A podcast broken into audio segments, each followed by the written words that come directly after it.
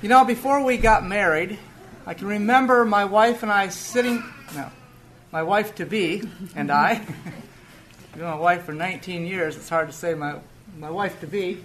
We sat together and we talked about what was important to us. Did you do that before you got married? And we sat down and we talked about what goals we thought were important. And we had the goal to serve the Lord. We wanted to have a Christian marriage.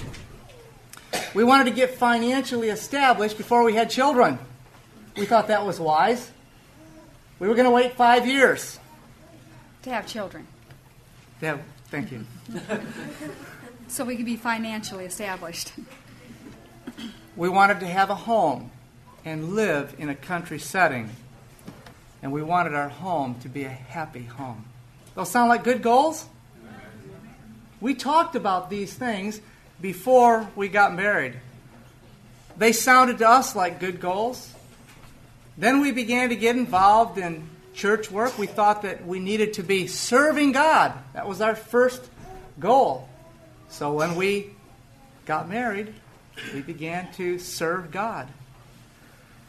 We got involved in all kinds of outreach, Bible studies, and doing Revelation seminars. We got involved as Sabbath school leaders, Ingathering leaders, social committee leaders, church elder. In fact, it was very difficult for us to not get involved when we were asked to get involved by the nominating committee. But you know, we really didn't understand some of those goals that we had set and how to accomplish them.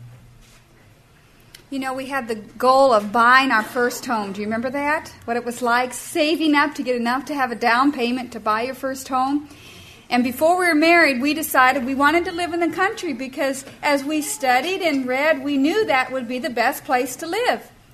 But when we got married, we couldn't we couldn't afford a home, and so we bought we had a rental, and it was sort of in the country, but we found that it was um, a long distance to commute to our employment.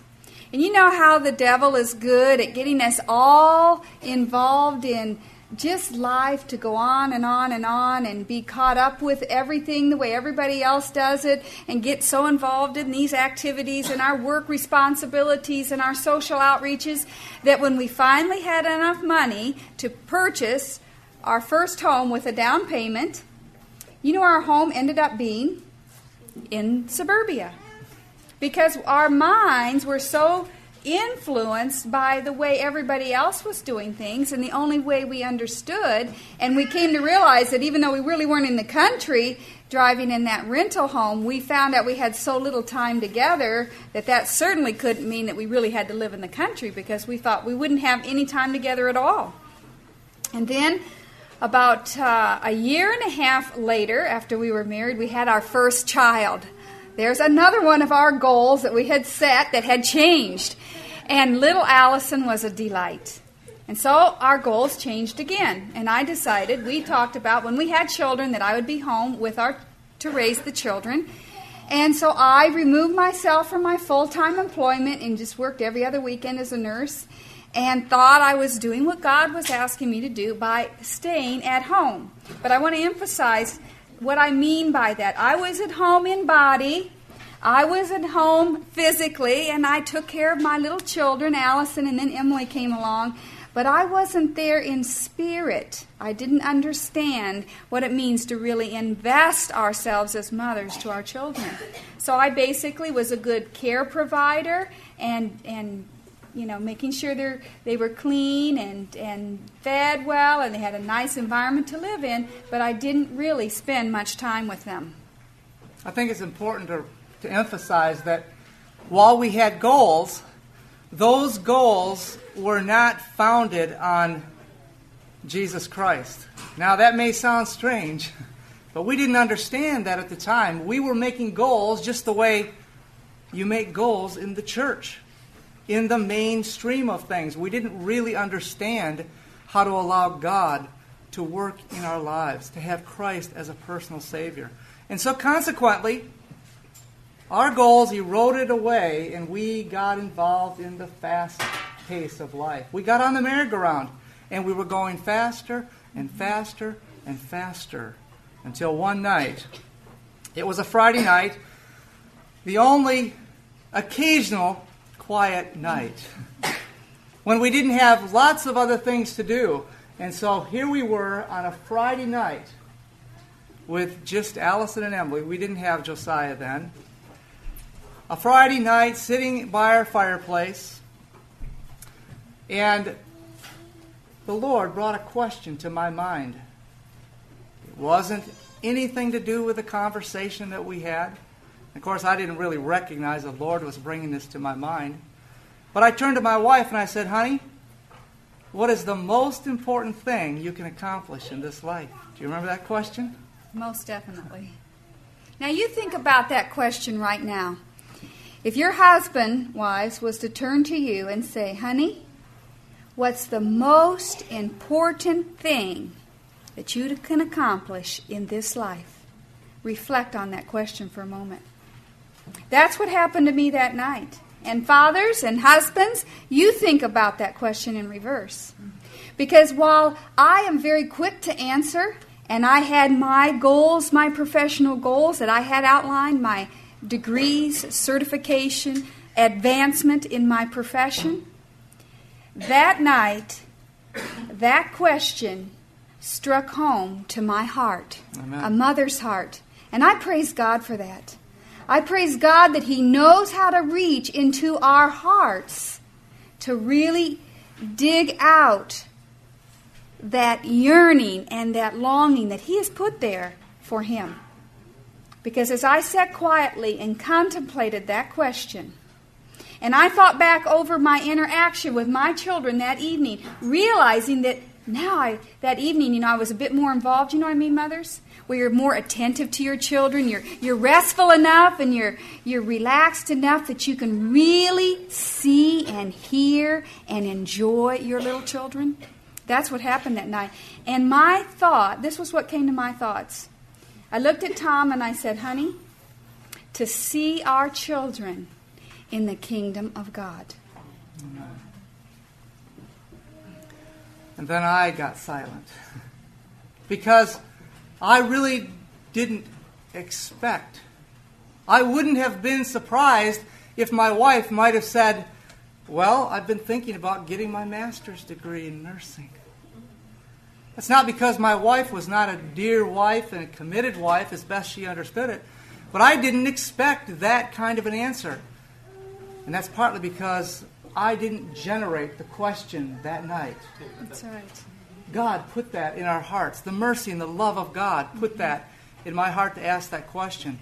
And so I stopped and I thought for a moment and I said to my wife, honey, if that's what we really want, then something's got to change in our lives. And from that night forward, brothers and sisters, God began to open our eyes because now we were willing, we were ready to see that we had a need. Amen. Before that time, we were so involved in doing good things that we weren't taking time to recognize our need. And that night, I'll never forget it. We knelt down with our two little girls in their footy pajamas. We knelt down with them between us. And we clasp our arms around each other. And I prayed a prayer that I've never forgotten. I said, Lord, I will go anywhere. I will give up anything. I will do whatever you ask me to do if we can hear the words, Well done, thou good and faithful servant, and see the crown of life placed upon the heads of our children. Amen. And, brothers and sisters, we have never turned back from that commitment that night. And I praise God that He has wooed us and drawn us in our mistakes and failures, and He has never let us go through that process. But, friends, we need to make decisions. Amen. That night, God began to take the scales off of our eyes as husbands and wives. That night, He helped us to see our children as we had never seen them before. And we began that night to set eternal goals. Amen. Eternal goals that we have never turned our backs on. We're going to be sharing with you today those goals. We want to talk about the importance of having common goals in the marriage. You know, many marriages today, it is shocking to know that husband and wife come together in marriage and they have no goal set at all. You believe that? It seems almost ridiculous, but it's true. Or there's many who have goals, but they were often like ours, kind of generic, I'll call them generic goals, nebulous. Oh, yes, we want to serve the Lord, and so that's a good goal. And that is still our commitment today. Beyond serving the Lord, we want to come to know the Lord first. But sometimes our goals are very vague, they're very nebulous. And we find that we begin in the marriage relationship and we begin to drift through our lives as husband and wife, and we find ourselves not having the same direction, not having the same understanding, not having the same motivation, not having the same goals, because we haven't taken the time to sit down and practically say, what goals would God have us set in our home to have our home be a little heaven here on this earth? We want to talk about those common goals today. You know, sometimes we can think that attending church and being involved in church programs is synonymous mm-hmm. with serving God with our whole heart. They aren't synonymous, friends. God began to show us that before we can serve Him with our whole heart, we must seek Him with our whole heart. Because it's not until we seek Him, and it's unfortunately, it's not until we recognize our need of Him that we begin to seek Him. Is that right? That's right. And we can be serving Him, or we think that we are serving Him even before we have our need of Him and before we've honestly begun to seek Him. Now, He's been seeking us, hasn't He? Amen. As our shepherd, He goes out looking for His lost sheep. But we came to recognize that we need to seek God before we try to serve Him.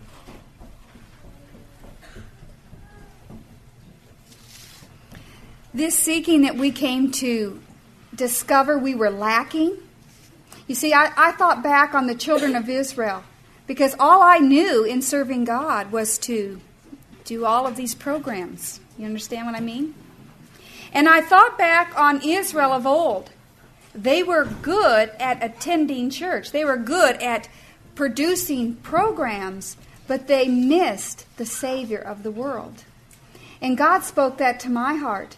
To seek God means that, yes, we can participate in those, those activities, but we need to seek Him personally. That's what was lacking in our lives. That's why our goal, our, our initial goal before we were married of serving the Lord, was being eaten away by circumstances because we had not understood that serving God meant to seek Him in a very personal and practical way.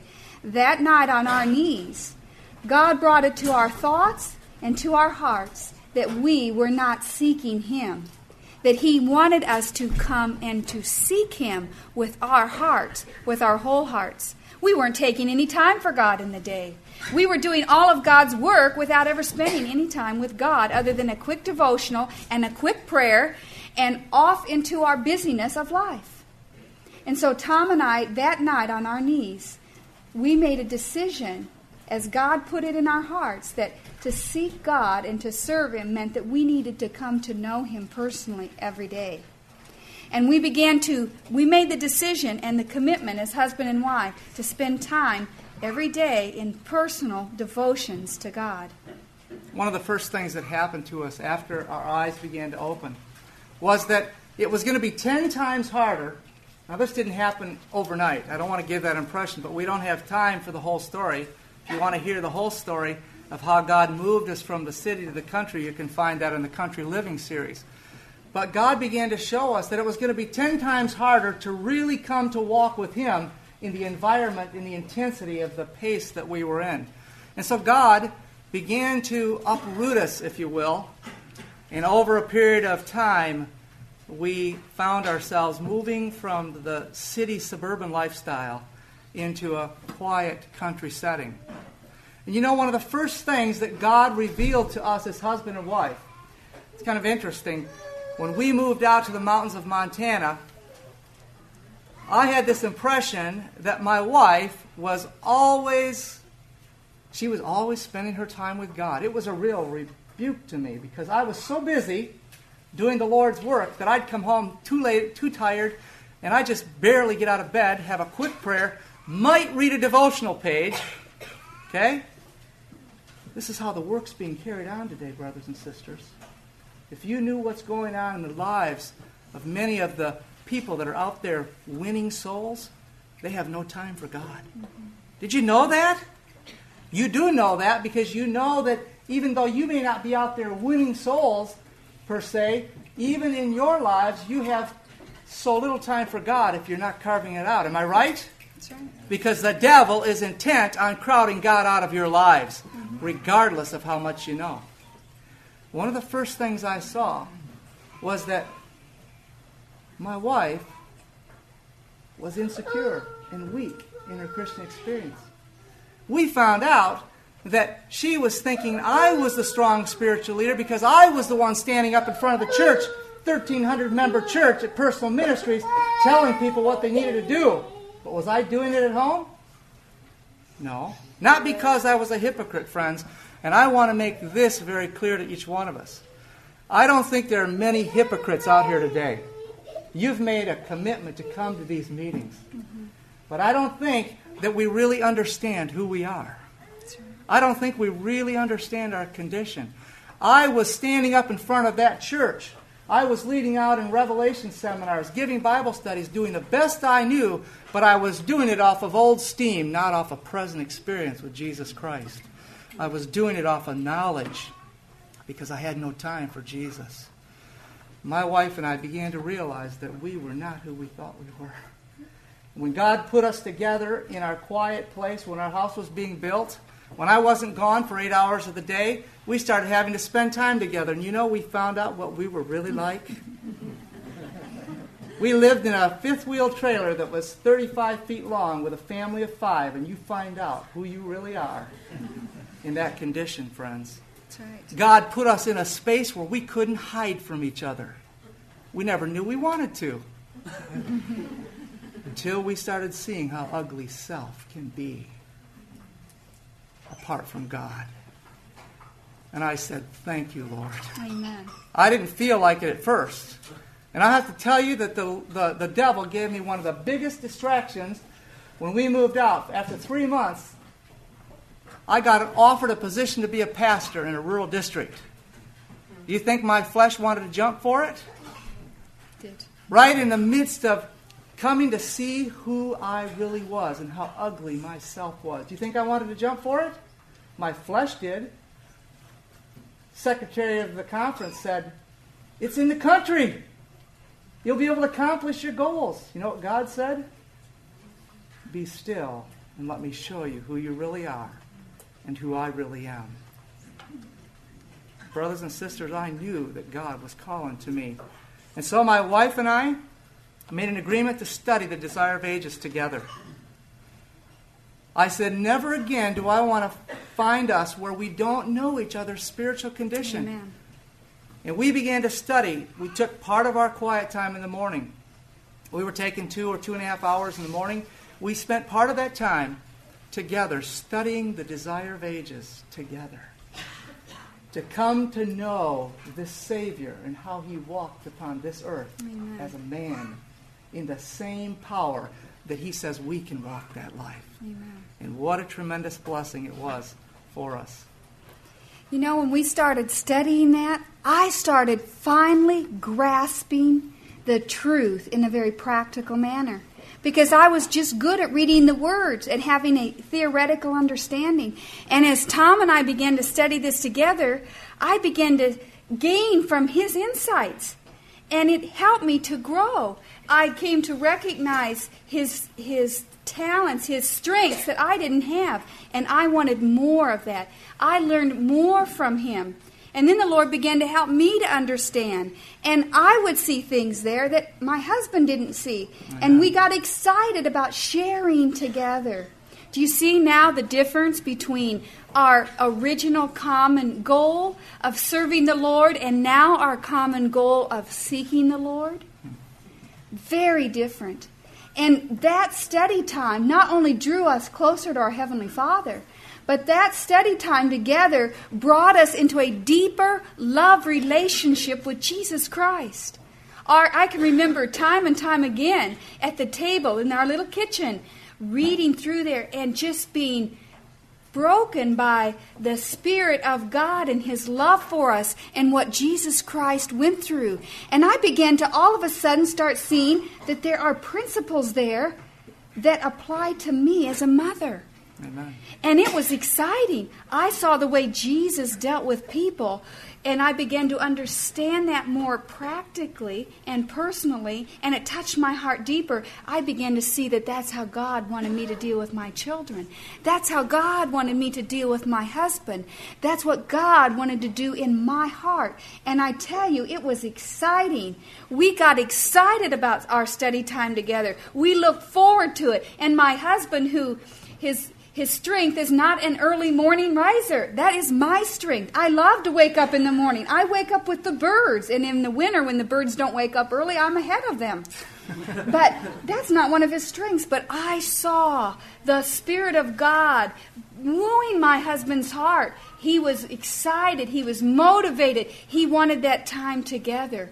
And that experience that we had through that book of Desire of Ages began to knit our hearts together to God as husband and wife and began to open our minds to a deeper experience that God wanted and was longing to give to us as husband and wife, as parents, and as his children. Amen. For this last 13 years of our lives, our whole study, and I don't want to oversimplify this, but our whole study has been on how to walk with God as an individual, as a father, and as a husband, a mother, and as a wife. And, brothers and sisters, as we have delved more and more deeply into how to live those three aspects of our lives as an individual, as a spouse, and as a parent, God has opened us up into all the other areas of life. That's right. And as we have been honest and faithful to God in dealing in, in those areas, He has given us the opportunity to begin to serve. Amen. But we had to seek first and continue to seek. We've not stopped seeking because He says, Ye shall seek me, and ye shall find me when ye shall search for me with all your heart. I thought it was all back there 15 years ago. I thought it was all 13 years ago. I thought it was all 10 years ago. I thought it was all five years ago. The all keeps growing, friends. Amen. The all will be different for you today than it's ever been before if you're sensitive to the Spirit of God. The all never stops. We have continued to seek Him with our whole heart, and that heart continues to need Him more and more. Amen. So that was our first common goal. And I, we really want to encourage you today, as husbands and wives, to ask the Spirit to put in your heart the goals He would have you set in your home. The goals we're going to be sharing, especially the first and second goal, they're goals that every Christian home should have in place. Amen. They need to be priorities in our lives in a very in, uh, personal way, a very urgent way. Because without Christ, without seeking Christ in our marriage, our marriages will not stand. We can get along, we can live together, we can stay together, but we will not have a home, which is was our second goal we want to talk about today. To have a home that is a happy home. Do you know what it means to have a happy home? Does anybody have any idea?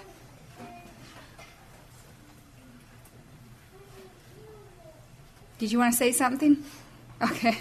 I'm sure uh, when I say that, a lot of people have different ideas. I had an idea that a happy home meant that I was a happy wife. I was a happy mother, and that is true. But I didn't understand that true happiness does not come by self in control. Do you understand what I mean? Or my selfish needs being met by everybody else. That means everybody does things the way I want them done in the home, and then we have a happy home. That is not a happy home. God wants us to have a happy home His way. He wants to pra- us to practice bringing His life into our lives. That was a thought He put in my mind as a mother and as a wife in the home. As I spent that time seeking Him, you want to have a happy home? Think what your home will be like in heaven.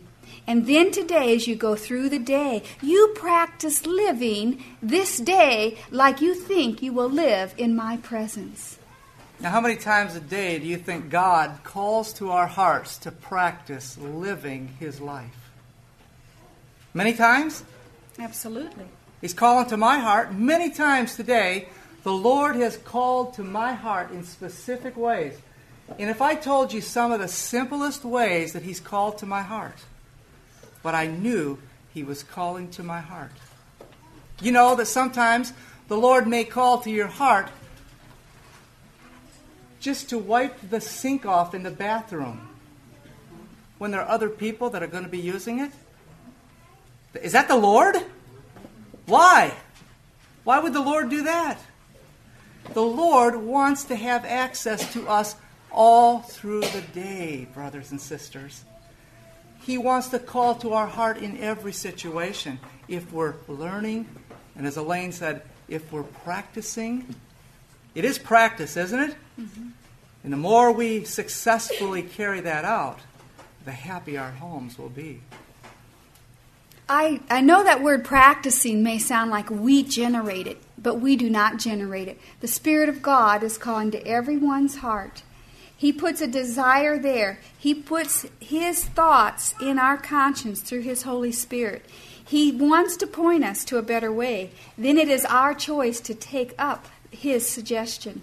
I remember as we read 1 Corinthians 13, we told you the other day, when we were first married, we read that chapter every day because that's what we were told to do. And we could read that chapter every day and we could be reading it in worship and in a spat as soon as worship was over. We could read it and be in a cold war because we were doing a motion. We were not allowing the Spirit of God to have our hearts. But he says there to us, and the call to our heart as husband and wives in establishing these common goals is to be kind. Love is what? Kind. It doesn't vaunt itself, it doesn't puff itself up, it doesn't behave itself unseemly. And you know the call that came to my heart in making my home happy? You know what the Lord told me? Alane, I want you to talk nicer to your husband than you talk to your girlfriends. I want you to talk nicer to your husband than you talk to all the people at church. I want you to talk nicer to your husband than you talk to the clerk at the grocery store when you buy your groceries. I want you to talk nicer to your husband than you talk to your animal. Now, that can really hurt. Why do you think God gave me that thought? Why do you think God is putting that in my mind as a wife? Because He knows my human nature and He knows your human nature. Amen. He knows that it's easy for us to be selfish and self centered. And if we really want to have a happy home, we must accept what God is calling us to, very simple though it be, and say, Lord, you love me. That you will make your gospel that simple for me to understand. Amen. And then when I look at my husband, he gives me the words to speak in kindness, in patience, in love, in appreciation, and in respect for my husband. It does work both ways, doesn't it, men?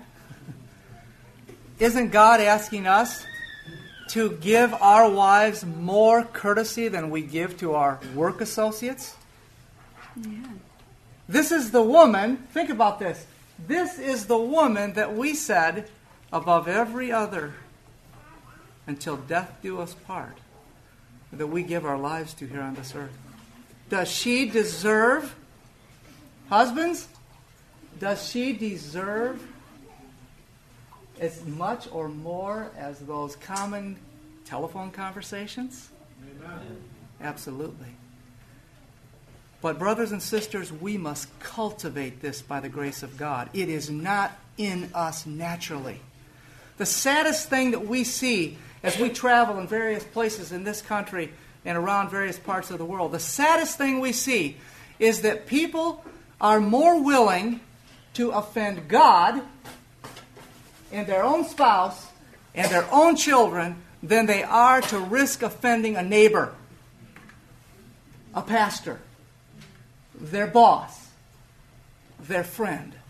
Why is that, brothers and sisters?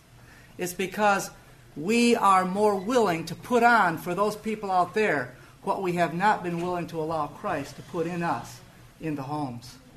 And God wants to reverse that program. Amen. And God is able to reverse that program and make happy homes. We have a happy home by the grace of God. Amen. You know, it was a joy to my heart when my oldest daughter said, If there was no heaven to look forward to, I don't know where this thought came from. If there was no heaven to look forward to, I would not want to live our lives any different than we live them right now. Amen. She wasn't saying that we can't improve. That's right. In fact, the other day I was talking about seeing if they wanted to sign a contract, if they'd stay in the home until they were 30. now, Jim's trying to get his boys to stay till 40. He's going off the Isaac principle, and we're going off. I said, Christ is our example, so I was going off that one. anyway, we were just having fun. It was my daughter's 18th birthday. We were just sitting together and talking and enjoying our company together. And she, she turned to me and she said, Father, you don't need us to sign any contracts. She said, I don't want to leave home. I said, That's better than a contract. we don't have to have homes that are a drudgery for our children. Amen. We don't have to wear smiles out here at camp meeting, and then when we go behind closed doors, we drop the face and we drop the voice, and we're different people. That is not what our children need. That is not what our wives need. That is not what the husbands need, friends.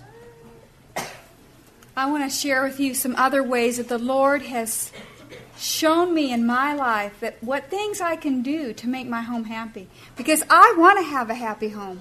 I don't want to live in a selfish, self centered, gnarly atmosphere Amen. where it's cold and calculated and insensitive, where there's bitterness and strife and animosity.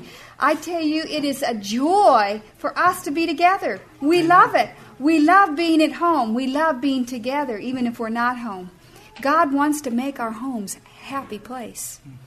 And one thing He showed me, besides how I speak, and the reverence and the respect and that that I just shared with you, is my countenance in the home. Do you know we can go through our home and we can have a very serious, straight um, face and we can just go about our business and we can get things done. And we can take care of our husband's needs, and we can take care of the children if we have children. We can take care of the phone calls and the business and the mail and everything else that's involved in housekeeping and homemaking. But we can do it in a drudgery. You know, I have found myself looking at myself in the mirror and being shocked to think, ooh, I wouldn't want to look at that all day. the Lord is impressed upon my heart that we as mothers bear a tremendous influence in our home. Do you know that the mothers set the atmosphere in the home? Mm-hmm. You want your home to be happy, then you can have the love of Jesus begin to fill your heart and you can think about his joy, what he wants you to do, and you will find it a joy to obey. And you can look at yourself. In fact, you know, I, have always said, and I said it in many other messages, practice smiling in your home. And if your jaw's hurt after one day, you know you do not smile enough in your home. because just a little smile, it doesn't have to be a foolish laughter, but a smile is a tremendous encouragement, isn't it? Amen. It's a little thing, but it makes the home atmosphere very different. And I know I've talked to many wives. And you know another thing the Lord has shown me? Appreciate my husband's strengths. Stop focusing on his weaknesses. Don't think evil. Remember in 1 Corinthians 13 it says, Love thinketh no evil. Why is it that our humanity wants to find the fault in our spouse and spend the majority of our mental energy hashing over their faults? And then spreading their faults to everybody else. You think that makes for a happy home? That kind of a home life drives husband and wives apart. And I can remember talking to this one couple, and the husband was so focused on the wife's fault, and the wife was so focused on the husband's fault, that that, that was the main conversation that they had together. That was the conversation they had with others and they were frustrated. They were actually in a physical separation because they just were at odds with each other. And they kept calling and saying, What are we going to do? What are we going to do? What are we going to do? And I kept helping the wife say, Stop looking at your husband's faults and start saying, What does God want me to do? What does God, how does God want me to change in the home to make my home happy? And she would listen and say, Yes, but my husband. And she would take right back off on her husband. And I finally stopped after a few weeks of these kind of phone calls coming back and forth. And the Lord just impressed me. Just ask her, Do you even want to be married? I mean, we had to get down to the basics. Hmm. Do you even want to be married? That's the first question you must answer. Because you're not even dealing with the basis, the basics. And she was silent on the phone. And she thought for quite a while and she said, Yes, I do. Then I said, Stop thinking about your husband's weaknesses and start saying, God, how do you want me to change? It may, it, to, right now, they are back together, and we praise God. Amen. And they're trying to build their home again. But let's make our homes happy by focusing and appreciating the strengths in our spouse. And God will help us, and He will help our spouse to overcome their weaknesses.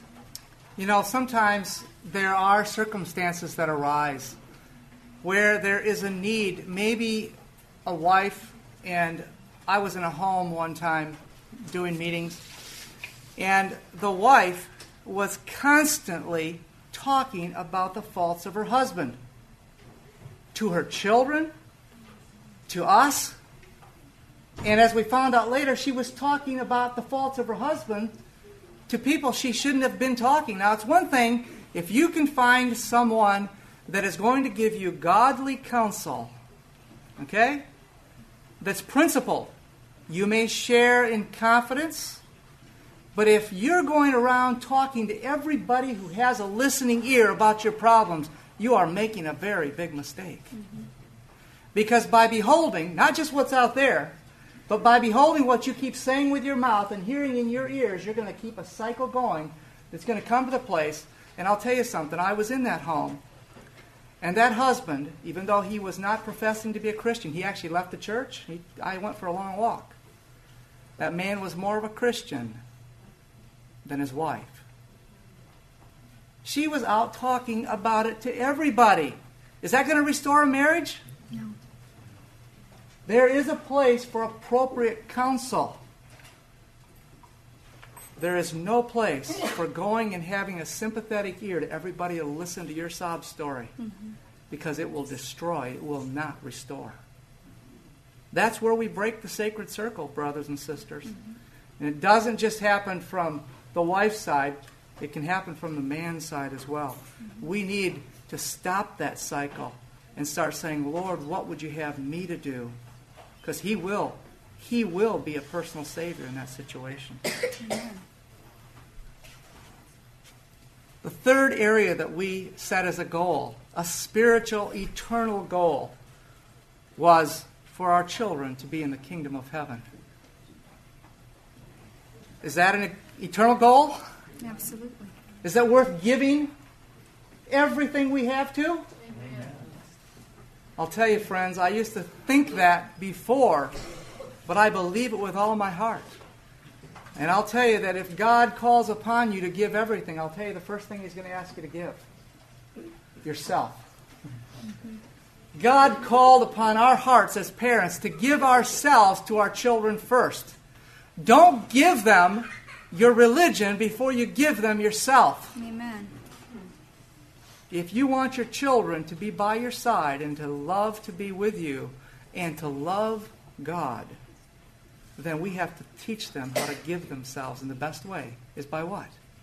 Our example. Is that the best way if you want to teach someone how to dig a hole? If I want to teach my son how to dig a hole, what's the best way? Get a book out and tell him, now here's what it says in the book. Get out there with a shovel and give him a shovel, and we'll work together, and he'll Amen. learn how to dig a hole. We need to give ourselves to our children first. And if we will give ourselves to them, then we can give them what's working in our home, right. and they will want it. You know, when we began to understand that back that Friday evening, when we were on our knees before the Lord, because we recognized the goals we had set, even though they sounded good, they were too generic. They were not specific, and they were not changing our lives. They had no real power in our lives as motivators. But as God began to work in our hearts and we began to recognize the need to give ourselves to our children, you know what my husband came up to me with a few days after that? Honey, let's homeschool the children. And I must admit that I thought, I can't do that. I'm not a teacher. I'm a nurse. I don't know how to teach my child. And I was fearful of that. I wasn't sure I wanted to do that. I was only understanding mothering at that point just a little beyond my physical presence. It means I needed to interact with my children a little more. But the thought of homeschooling them, I thought I was overwhelmed. And then my husband said to me, See, somehow God in His mercy put it in my heart, and I said to her, Honey, who is most interested in our children? Her. I mean, doesn't God put within a woman that special bond? I said, Honey, there's nobody better to teach our children who has our children's interest in mind than you. I said, You can do it. We'll do it together. We'll do whatever we need to do, but I don't feel like I want to put our children in that school. I won't tell you what school it was. but do you understand that? I said, We don't want. We don't want to thrust them into that environment. Do you want to homeschool your children? It's not a requirement. It's not a moral issue, but in our hearts, God put it there to say, we felt it was the best. You know, for so long, many of us have just worked off of the good and sometimes the better. God is asking us to reach for the best. Now, not every person is going to be able to homeschool, okay? But please, don't bypass it without seriously consulting the Lord. Amen. Because it's the best opportunity to have the closest interaction. And it doesn't take much for us to look around at the schooling today and say, Do I want my children to learn all that with their reading, writing, and arithmetic? No. We don't want that, do we? When Tom said that to me, it just sparked an interest in my heart. My whole motivation that Friday night was to see my children in the kingdom of God. And I recognized that day that he made that comment about homeschooling. Who cares more for our children than you do? There's going to be no teacher, no mother, no parent, nobody that has the depth of love and desire in their heart for my child or my children than what God has put in there as, my, as a mother. And that was such an encouragement to me. That was my motivation. And I saw it and I said, that's right. And God took that love, that mother's love that He put in every mother's heart, and He began to stimulate that love on a deeper and more powerful level. He gave me the confidence I needed. I stopped my work. By this time, we're out in the country. I wasn't even working. And I began to pour my heart into education. I began to read inspiration on how it is to educate our children in the home. You know what I came to see? And I have a new definition of true Christian education. It is to teach our children to know the will of God and to do the will of God. And if that's all we accomplish in our homeschooling, God will make that successful. Because if we teach our children how to know God's will and how to do God's will, they are limitless if God as they are children of God. They're in his control. And so I found that love chapter 1 Corinthians 13 it says love hopes all things. Love believes all things. Love bears all things.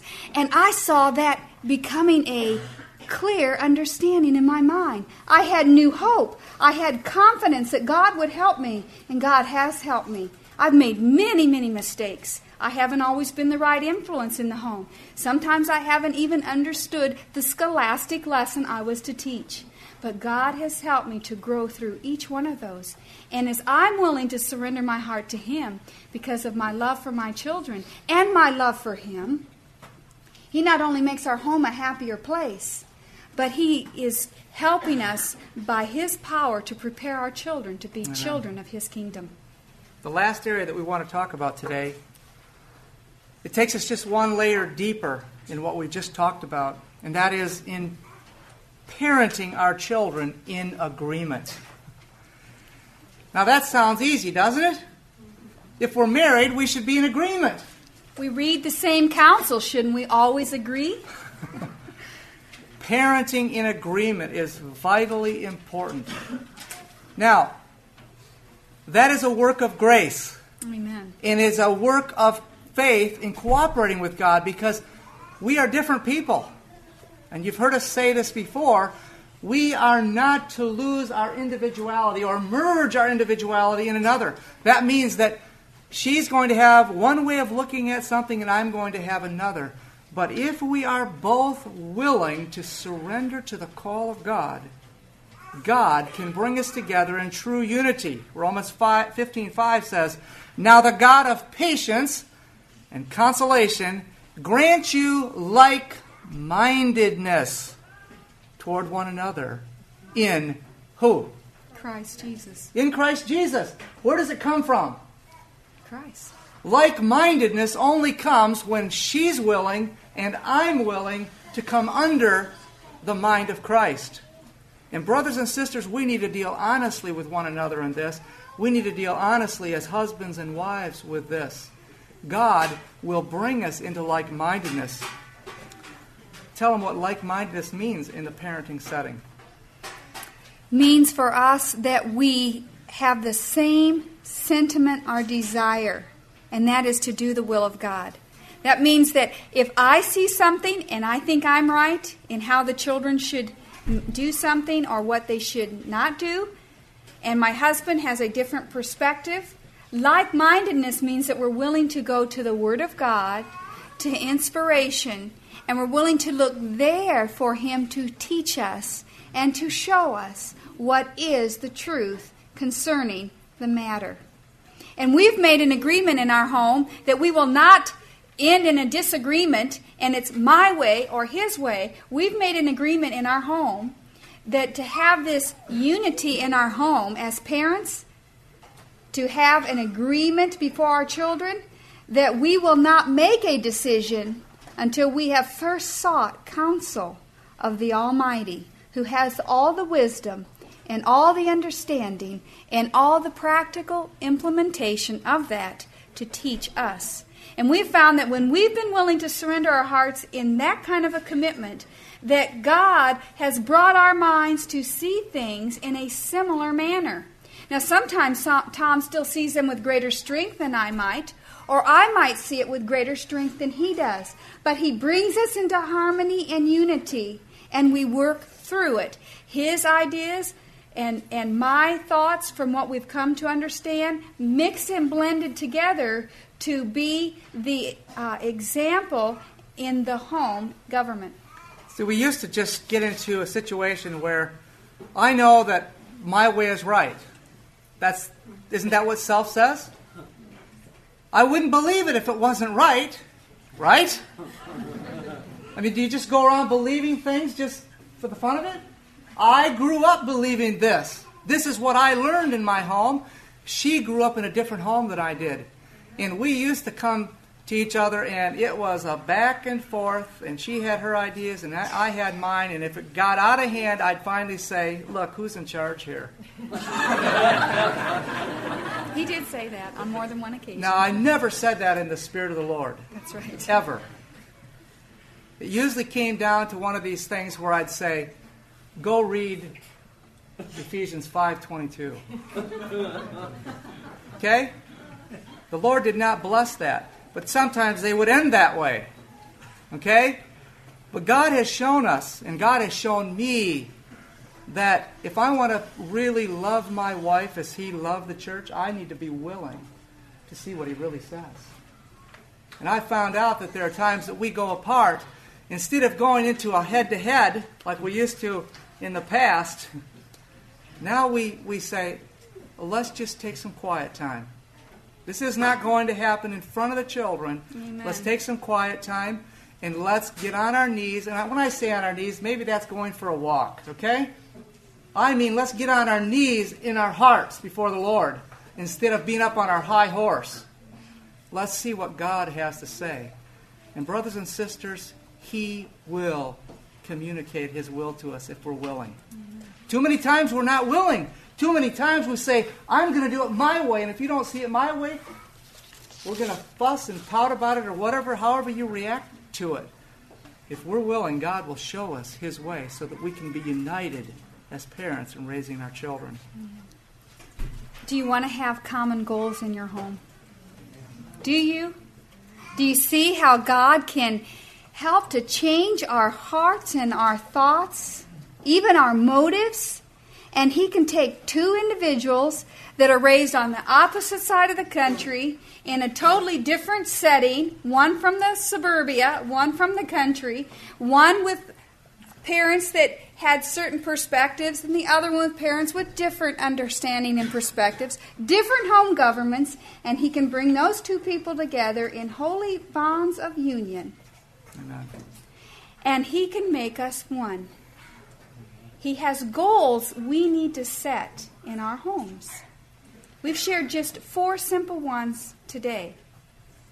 Two of them apply to every married couple here. The last two apply if you have children or if you're planning on having children. And notice that all four goals, all four goals that we discussed, deal with a personal commitment to God first. And if you really make that, if you'll honestly make that commitment, then you will have a personal commitment to your spouse like you've never had before. And you and your spouse will have a personal commitment individually to God, together in union and harmony with God to your children.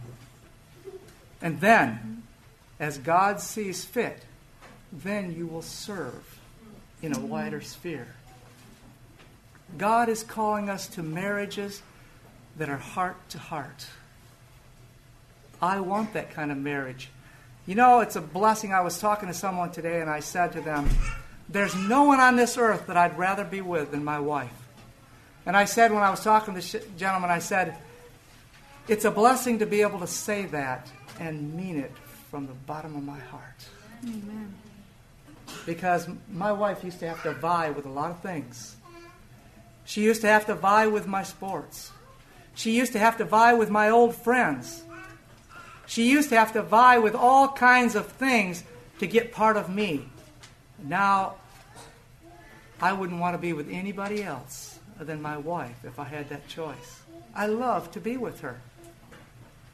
You can have a marriage that's heart to heart if you will give yourself completely and unreservedly to what God is asking you to do. This media was brought to you by Audioverse, a website dedicated to spreading God's Word through free sermon audio and much more. If you would like to know more about Audioverse, or if you would like to listen to more sermons, please visit www.audioverse.org.